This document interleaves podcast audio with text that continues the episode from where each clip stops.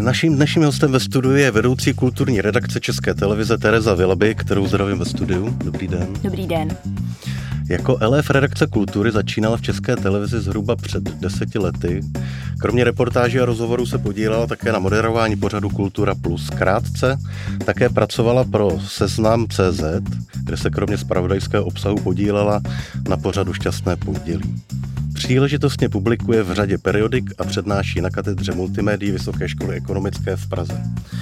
13. října bude v knihovně Václava Havla moderovat setkání autorů k zahájení Velkého knižního čtvrtku podzim 2022.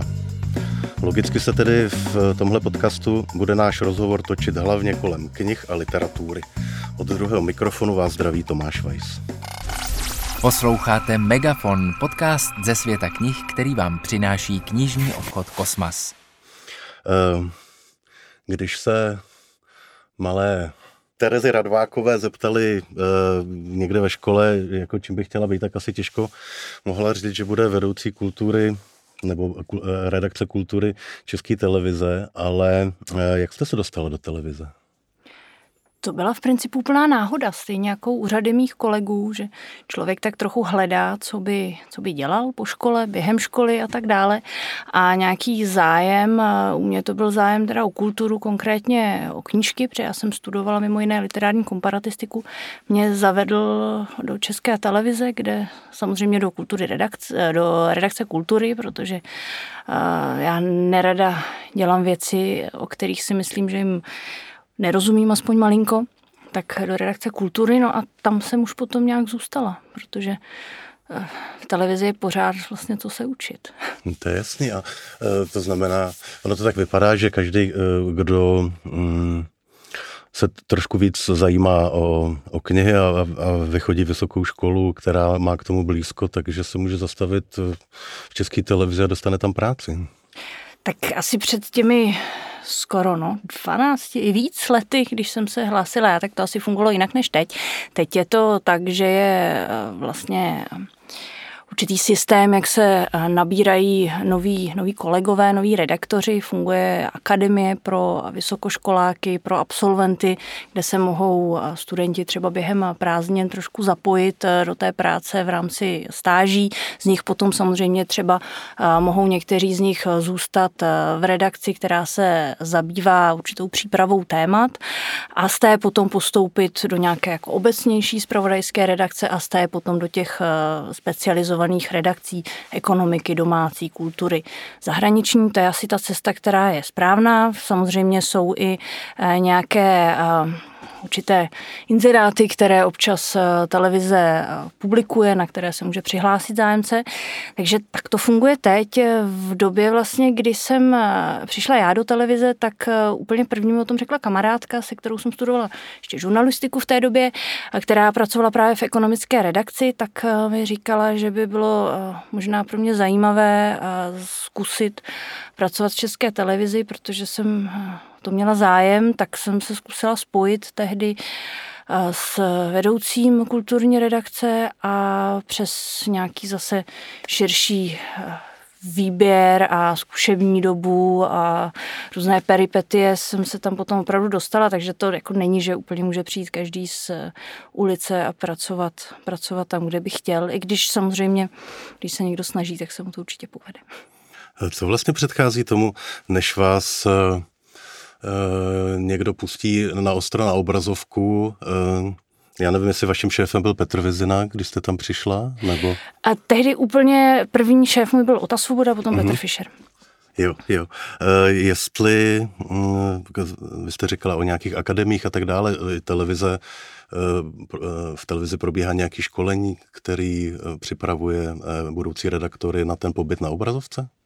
Když člověk přijde přímo do redakce, což o tom můžu mluvit já, tak eh, tam eh, samozřejmě vás zaškolí vaši kolegové, třeba sledujete jejich práci nějaký čas a potom, či musíte projít, pokud nejste hlasově školen, třeba v rámci svého předchozího studia, tak musíte projít nějakou hlasovou výukou, eh, kterou většinou zajišťují lidé buď z DAMu nebo z rozhlasu. Já jsem chodila k Aleši Vrzákovi, který mi hodně pomohl s mluveným projevem. A no a potom postupně, tak samozřejmě začínáte v, s menšími úkoly, v menších spravodajských relacích a potom přecházíte k delším reportážím, složitějším rozhovorům, vážnějším tématům až do hlavní zpravodajské relace. Tak to asi je nejčastěji. Samozřejmě potom jako přijde den, kdy eh, zrovna nikdo není po ruce a vy potřebujete, aby někdo natočil zrovna, co se děje, zrovna se něco udá, je to zpravodajství, tam to člověk úplně nenalinkuje a zrovna teda máte po ruce jenom někoho, kdo je třeba novější, tak potom vznikne takzvaná příležitost, kdy se může ukázat a etablovat rychleji samozřejmě. A vy si vzpomenete na tu první příležitost, kdy jste asi ne úplně klidná, byla poprvé v, třeba v živém vysílání? To jsou hrozně složité otázky, ale pamatuju si to to bylo natáčení filmu, které se natáčelo kousek od televize a já jsem tam jela s tím, že budu točit reportáž spíš právě do nějaké menší relace a pak se z toho stala reportáž do hlavní zpravodajské relace a musela jsem tam natočit ten takzvaný stand-up, což je taková Eh, trochu legrační disciplína, kdy musíte hovořit sebevědomně ve velmi krátkém časovém úseku o něčem, co se zrovna děje, což samozřejmě pro člověka, který na to není zvyklý, je hrozně těžký. A tak mi hodně pomohl kameraman tehdy.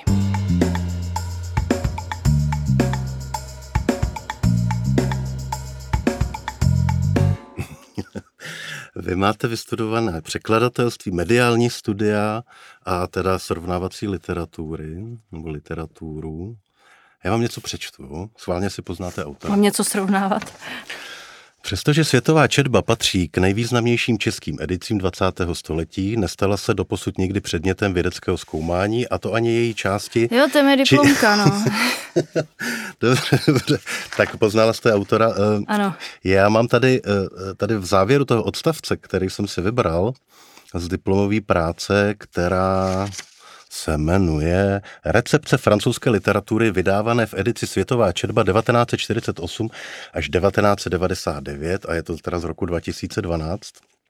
Tak na konci toho odstavce je napsáno, co se týká samotných knih, považujeme za zajímavé zjištění, že v žádné z českých veřejných knihoven není k dispozici edice v kompletní podobě. Celou sbírku vlastní pouze soukromí sběratelé, jako například Jiřina Zumrová, Jiří Podzimek, dále sběratel z oblasti Šluknovska a nyní již také autorka této práce. To znamená, máte celou světovou četbu doma? Eh, autorka této práce byla v tu chvíli trochu namyšlená, protože jí chyběly tři slově tři svazky a dva z nich pořád ještě nemá. Ale neptejte se mě jaké, protože přece jenom už je to 20 let a musím říct, že člověk... 10, eh, 10, pardon. To je pravda, si přidávám, že jo, to je hrozný. Uh-huh. No. A přece jenom člověk některá hobby, řekněme, opouští, protože na ně nemá tolik času, takže obcházet antikvariáty, sice pořád ráda obcházím antikvariáty, ale ne s takovou intenzitou, abych mohla najít eh, tituly, které mi chybí v té v té mojí duze, kterou mám doma v knihovně. No, je pravda, že se bavíme o 575 titulech.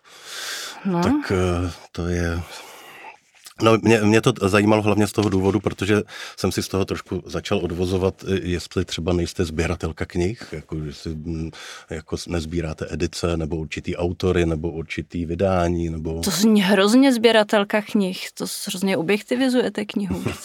Každý, kdo miluje knížky, tak je touží mít, nebo dneska možná ne, dneska je možná máme nahrané v nějakých štečkách, to já nevím, ale já pořád mám tu touhu tu knihu mít a moci otevřít ve chvíli, kdy kdy na to mám chuť, řekněme.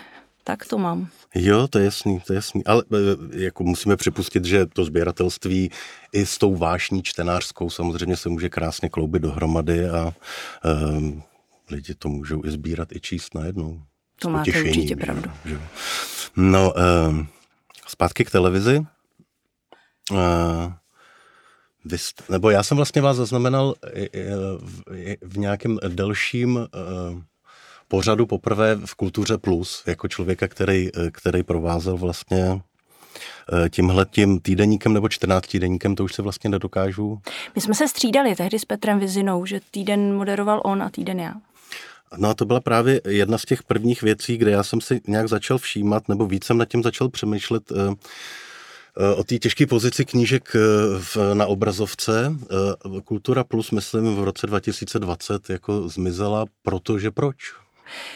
No, protože začala pandemie a vlastně pořady, které byly náročnější na výrobu a Kultura Plus byla náročnější na výrobu, protože tam vždycky, jestli jste si všiml, byl jeden segment, který byl založený na tom, že přišla nějaká kapela a zahrála ve studiu, ano, nebo ano, přišel malý. si na jak tam okolo vás Přesně lůz, tak, no. lůzři, lůzrovali. A to úplně bohužel jako nebylo v té době možné, protože televize podléhala hodně striktním pravidlům, kdo vůbec může vstoupit. Je, jestli to si možná taky pamatujete, že v té době jsme měli hosty v takovém stanu před eh, vchodem do televize nebo přes Skype, přes eh, různé telemosty. Takže tohle nebylo možné. A vlastně od té doby eh, se to snažíme nějakým způsobem obnovit. Ta doba je taková trošku složitá, protože samozřejmě ty větší, náročnější pořady i ve vztahu k nějakým financím se obnovují složitěji, no tak já pořád doufám, že se to jednou vrátí. Mm-hmm. Ale je hezké, že jste se díval na Kulturu Plus. Jako, myslím si, že je to super, že to, ten vysílací čas nebyl úplně prime time a já jsem ráda za každého diváka, takže děkuji za sebe i kolegy. Já se díval pravidelně, no, ale uh, samozřejmě Kultura Plus uh, nebyl literární pořad, byl to pořad kulturní, pro mě všechny kulturní odvětví se tam nějak mísily, ale když se vrátím k tomu svýmu povzdechu, jak to ty, že ty, to podle mě ty knížky na obrazovce nemají úplně jednoduchý, tak já si vzpomenu, a nevím, jestli si vzpomenu na všechny ty pořady, ale knižní pól, knižní svět, uzavěšené knihy, samozřejmě pro starší a pokročilé eh, Rejžek a Just eh, Katovna.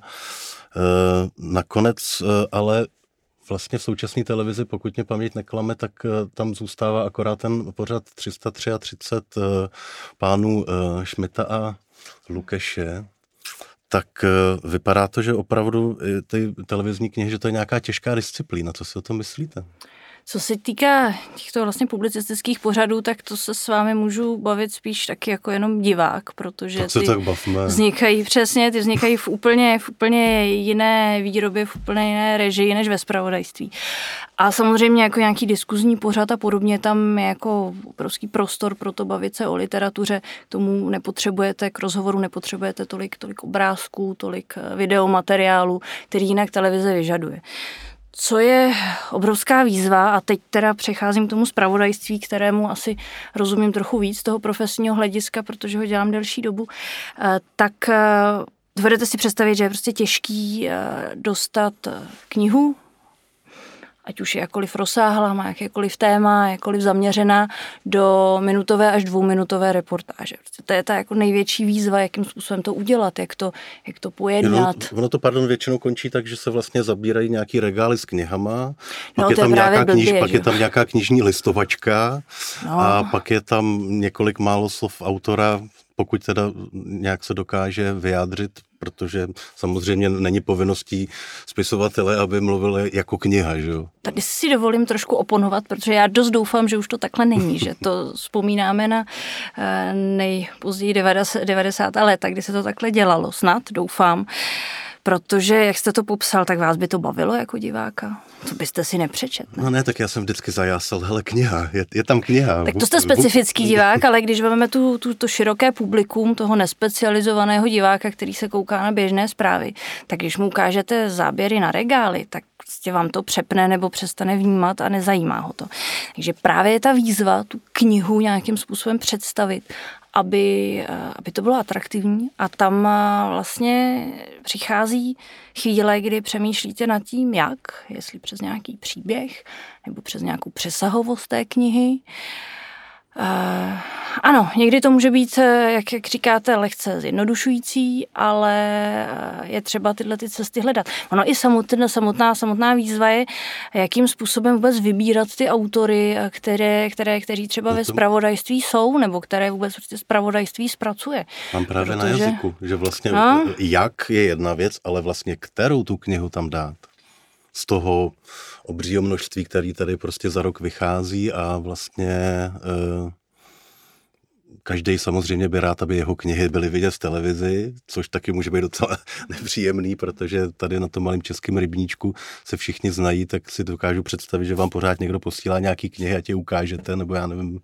Neposílám, mohl by, ale ne, to si dělám samozřejmě legraci. A k, Obecně média mají tendence eh, sázet, a nejenom v literatuře, ve všech oblastech kultury, na taková ta osvědčená jména. Co je to osvědčené jméno? Je to někdo, kdo tu věc dělá spoustu let, je to někdo, kdo dostal nějakou cenu v tom oboru, a je to někdo, za koho mluví třeba kvantita toho, co, no, toho, co udělal. provářený oblič, obličej, řečeno slušně. Přesně tak, přesně tak. A, a vlastně je trošku zase další, když jsem použil už to slovo výzva, jako zopakuju, výzva mezi eh, tuhle přehlídku osvědčených tváří, protože samozřejmě jako vybírat podle eh, kvantity knih eh, nebo doby, co to ten člověk dělá, to mi nikdo nezaručí, že když někdo píše 10 let, že 11. rok napíše prostě skvělou knihu.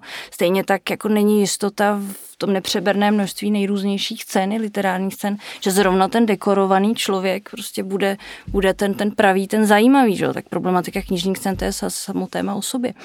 Takže mezi eh, tenhle, tyhle známé tváře právě dostat něco, něco nového, něco zajímavého, pokud něco takového vůbec na trhu je, tak to je vlastně taky, taky, taky ta výzva, o které jsem hovořila. A um, pak je tam ještě teda další věc, že uh, vlastně média mají hrozně tendenci, to, co už jsem trochu nakousla, nesledovat samotnou literaturu, nevěnovat se prostě fabuly, tomu, jak je to napsané, tomu příběhu, ale právě si v tom najít třeba nějaké přesahové téma. Takže tím pádem se dostáváme hodně často eh, do nějaké eh, odborné literatury nebo do typově Velkém knižním čtvrtku je teď pan Kosatík se svojí novou knihou. No to je ideální, protože píše prostě 30 let, 30 let poté Slovensko. Tam se nemusíme bavit o tom, jak napsal tu knihu, můžeme se bavit o tom samotném tématu. Nebo naopak eh, se držet nějakého příběhu autora. To zase není jenom v literatuře. Prostě jakmile má někdo příběh, tak se snáš dostane do médií. To nemusí být literát, to může být doktor. Doktor s příběhem je častějším objektem eh, rozhovorů než doktor bez příběhu samozřejmě. No a to potom tak jako lehce vyřazuje eh, ty, kteří teď v případě autorů, kteří třeba úplně jako nechtějí ten svůj příběh prodávat. Samozřejmě jsou někteří, kteří chtějí, dokonce i píší o tom svém příběhu, že to se potom tak jako hezky spojí, člověk tam mluví, ukazuje prostě to místo, kde se to odehrálo. Pak jsou ty, kteří se chtějí eh, schovat za tím svým dílem, eh, Samozřejmě v literatuře se nabízí Milan Kundera, v výtvarném umění máme řadu takových lidí. Je jedna skvělá autorka eh, oboru manga, která neukázala svoji tvář, jenom svoji namalovanou podobiznu. A tam hrozí ta třetí věc, ke které mají tendenci média, a to udělat právě z tohohle téma že je ten člověk nepolapitelný, že ho neznáme. Úplně nejblbější věta na začátek rozhovoru je, nikdy nedává rozhovory, ale. Netvrdím, že jsem to nikdy neudělala. Určitě jsem to moc krát udělala, ale rozumíte tomu, mm-hmm, co mhm, chci říct. Prostě udělat téma z toho, že toho člověka neznáme, že nějak skrytý, nebo že uniká a že my jsme ho teď polapili. Tím se ale dostáváme daleko od té literatury, že? Od té samotné knihy. Posloucháte Megafon, podcast ze světa knih, který vám přináší knižní obchod Kosmas. No mě by totiž zajímalo, eh, vy jste teď to popsala obecně a prakticky je to tak, že předpokládám, že se sejde nějaká redakce a teď, je, teď jsou Eh, vlastně ty pravidelné vysílací časy a do toho vysílacího času je potřeba prostě něco dodat. Tak teď co vlastně, eh, jako jednotliví redaktoři přicházejí s nápadama, nebo vy, vy máte třeba právo veta a řeknete, ne, dneska tam bude tohle a ty budeš udělat tohleto. Mm-hmm. Že obecně od médií se dostaneme přímo k naší redakci, dobře. Funguje to v podstatě tak, jak jste popsal. No. Jsou eh, redaktoři, včetně mě, kteří přináší nějaká témata, která jim přijdou zajímavá. Když to vezmeme teda jenom vstaženo k literatuře, mm-hmm. tak máte tituly, které vycházejí, o kterých víte nebo tušíte, že ať ve vztahu k autorovi nebo ve vztahu k tématu by mohly být, by mohly být zajímavá, zajímavé.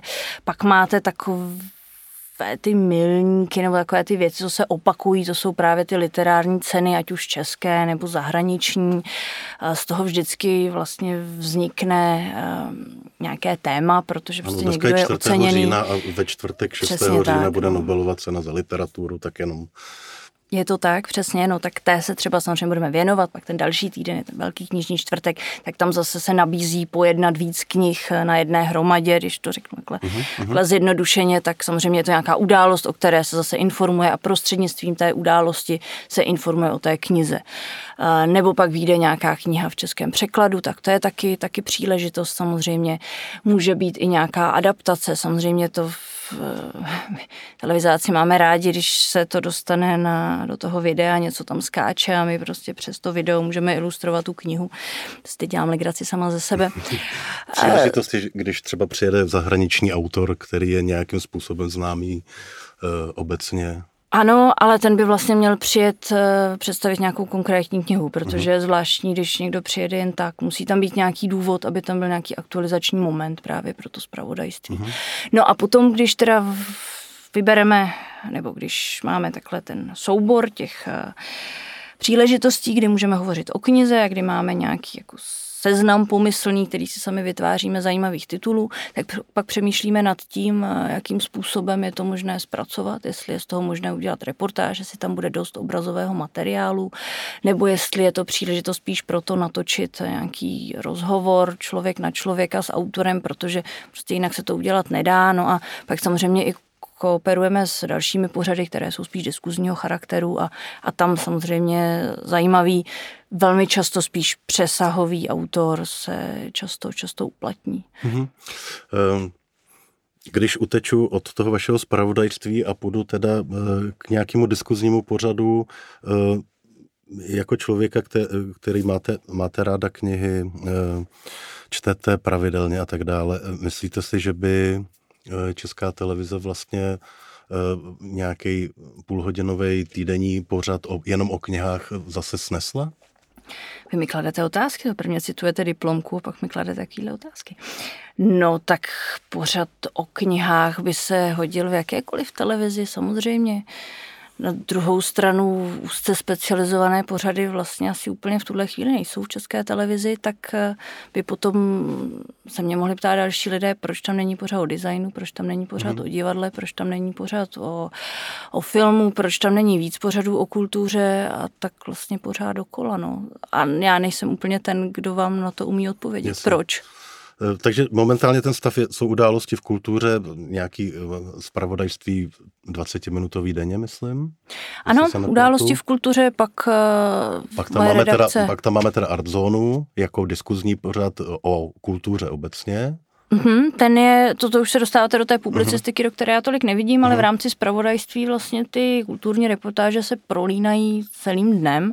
Tam máte od ranního vysílání přes vysílání 24 až po večerní relace. Tam máte všude nějaké reportáže, často i rozhovory, které se věnují kultuře, pak teda události v kultuře a v sobotu vysíláme týdeník eh, půlhodinový, který je takovým vlastně schrnutím eh, toho nejdůležitějšího, co se za týden událo.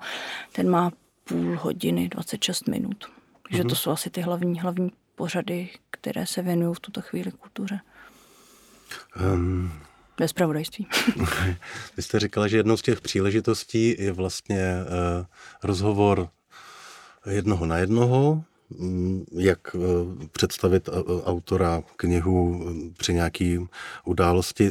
Tohle to je vlastně trošku speciální žánr, myslím si speciálně v televizi, na obrazovce. Jak se vlastně takový rozhovor správně natočí, protože jedna věc je rozhovor e, v tištěném médiu, na internetu, na, na přečtení, jedna věc jsou prostě podcasty, pak jsou nějaké e, množství videí, kde, kde se probíhají rozhovory, ale vlastně ta televizní práce, jako kdyby chtěla trošku něco ještě víc, jakože pod, musí se pod ten rozhovor potáčet nějaký další obrázky nebo hledat nějaký další obrázky, nebo jak to, jak to je vlastně s rozhovorem jeden na jednoho? No záleží, kde ho chcete vysílat a jak. Když máte studiový rozhovor, tak tam máte třeba nějakou obrazovou uh, informaci na těch plazmách nebo projekcích za moderátorem a za hostem, tak tam scháníte odpovídající obrazový doprovod. Zároveň se používají takzvané podkresové obrázky, kde může být třeba vidět ta kniha nebo nějaký téma, který se prostě týká té dané věci. A no a to, to je rozhovor jako takový, že Potom máte uh, rozhovor ve studiu, potom máte rozhovor, který můžete třeba podniknout na nějakém místě, které se váže k té knize, nebo v nějakém i třeba příjemnějším prostředí pro toho literáta, třeba u něj doma, nebo vám může ve chvíli, kdy jde třeba o um, knihu, která eh, vychází z nějakých reálí nebo je podložená nějakým faktografickým zkoumáním, tak se tam dá pracovat s tím, nebo naopak, když je to kniha, která uh, se váže k nějakým osobním zážitkům, zkušenostem autora, tak a on je ochotný o nich vyprávět v nějakém zase prostředí, které se k tomu, k tomu váže, tak se může ten rozhovor odehrávat tam. Nemusí být jenom, že dva sedí proti sobě, můžou třeba jít, nebo můžou sedět na chodníku, nebo to může být na více kusech, na víc místech. Tam opravdu je potřeba trochu přemýšlet, jak tam bude fungovat i ten obraz, protože není nic nudnějšího, než když dva sedí proti sobě a do toho prostě listujete tou knihou. No to tomu divákovi moc neřekne. To spíš je takový rozhlas, ne televize. Napadá mě ještě zahraničí a pokrytí prostě třeba nějakých věcí. Česká televize má mm, sadu e, zahraničních zpravodajů, který ano.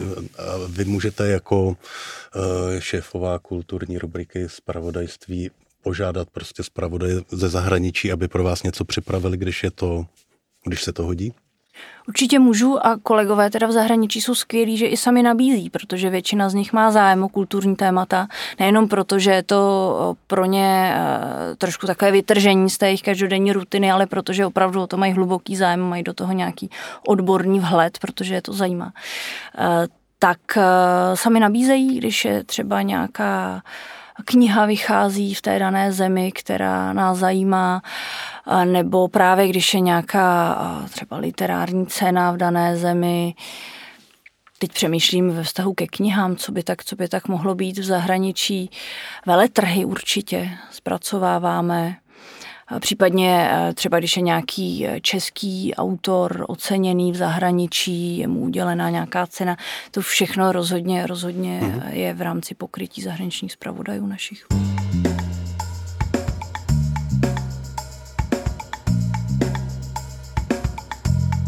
13. října, Velký knižní čtvrtek, vy jste kývla na to, že budete moderovat mm, ten večer v knihovně Václava Havla.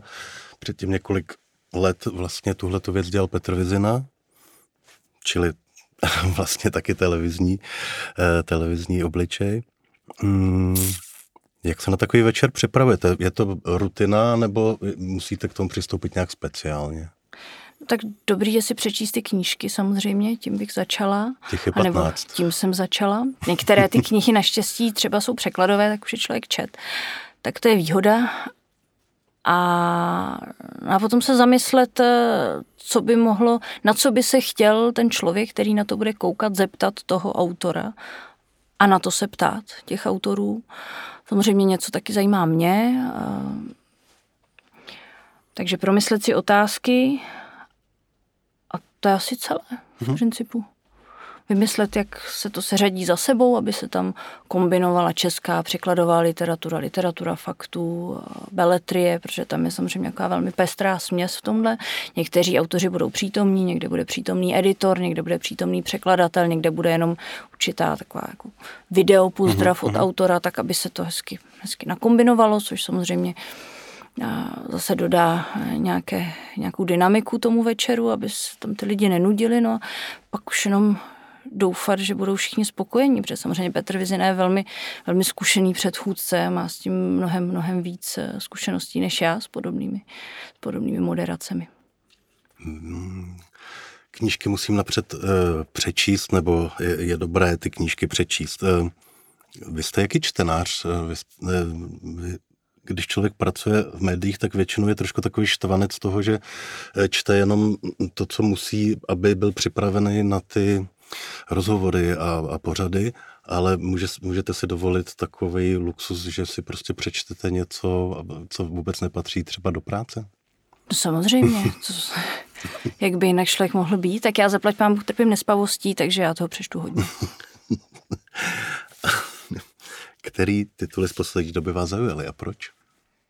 Které tituly? Tak mě nejvíc baví eh, v poslední době hodně sleduju autory, jako je třeba Chimamanda Adichie, která vydala řadu knih česky, tuším je přeložená Amerikán, Půl žlutého slunce. A tu sleduju dlouhodobě. Ta mě velmi, velmi, velmi zaujala. Přivedl mě k ní jeden kolega a od té doby jsem u ní zůstala a z francouzského prostředí sleduju Eduarda Luise, který teď to je zase trošku jako samozřejmě typově jiný, jiný autor. On se trošku točí na pětníku jednoho tématu, by se dalo říct, ale vlastně ten nějaký svůj boj s jinakostí a snahu dostat se proniknout do toho světa, do kterého si přeje se dostat. Teď eh, jako velmi zajímavě popsal té své poslední knížce a Change metod, je to francouzsky, nevím, myslím, že to není ještě přeložené. Takže to jsou takové dva, které já mám ráda a obecně mě vlastně hodně, hodně zajímají autoři, kteří popisují eh, nějakou eh, nějakou jako místní problematiku, dostávají mě do prostředí, které neznám, které je něčím specifické, které je syrové, autonomní. Teď mě napadá třeba um, třeba Colson Whitehead z amerických autorů, jeho Nickel Boys, nebo jsem četla velmi zajímavou knihu Zpověď Lišáka, to je zase LGBT problematika s, s přesahem do minulosti od autora jménem Rosenberg, nebo z těch francouzských autorů, je tam, je tam třeba teď autorka, to vyšlo teď úplně nově na podzim, kniha se jmenuje Stardust, autorka, si nevybavím jméno, to je hrozný, to je okno chvilkový. Nicméně autorka přišla do Francie z Afriky a píše vlastně o tady tom, tady tom, tady ty chvíli, kdy se snažila nějakým způsobem začlenit do společnosti, která pro ní nebyla úplně, nebyla úplně jednoduchá. Leila Slimány vlastně píše o podobných tady těch tématech, o nějaký, nějaké takové nerovnosti, zároveň vyrovnávání se s postkolonialismem, Jsem říkat složitá slova, to, je zásada. A, a, a tak, takže to jsou vlastně asi autoři, určitě jsem na někoho teď zapomněla, období hurikánů, skvělá kniha, která vyšla nedávno, nedávno, no asi před rokem, ono to hrozně letí. Vlastně takhle si hodně vybírám teď, eh, abych, abych eh, vlastně i něco třeba doporučila, když nás někdo poslouchá, tak teď by měl vidět nový, nový Salman Rushdie, jeho Kichot, to je podle mě taky jako úžasná kniha, kterou stojí za to si přečíst. Takže nemůžu říct, že bych měla jednoho autora, na kterého jsem eh, fixovaná, kterého čtu kterého čtu, všechno se od něj vyjde, ale jsou některé, které víc sleduju a potom si tak jako vybírám podle doporučení nebo podle toho, co, co zrovna zrovna, je to vůbec krásný přijít do knihkupectví a prolistovat si ty knížky a vybrat si nějakou, která za člověka v tu chvíli za, zaujme a koupit si si domů a pak být buď zklamaný nebo naopak potěšený a mít nějaký objev. To je na tom prostě super. To je pěkný vyznání. Eh, vůbec celá, celý, eh, celá ta škála, kterou jste tady teď vymenovala, to jsou krásní autoři. Eh, je pravda, že vy jste frančtinářka, takže čtete asi hodně v originále francouzské knihy. A zároveň mě napadlo, jak nechtěla jste někdy něco přeložit anebo něco napsat? Napsat na to bych si úplně netroufla. Já jsem teda, já jsem teda samozřejmě našel bistru doma eh, jo, jo, knížku, knížku receptů, to zase nesmíme pominout, ale myslel jsem, uh, myslel jsem uh, něco, něco svýho. To bych si úplně netroufla, se přiznám, protože já jsem trochu povahou perfekcionista a ostýchala bych se vydat něco, co bych nepovažovala za dostatečně přínosné a myslím no, si, to je že... Špat, to je špatný, to je špatný, no to potom... Ano. To se potom nedá nic pustit z ruky samozřejmě. No. Ano, pokud člověk není dostojevský, že, což já pochopitelně rozhodně nejsem.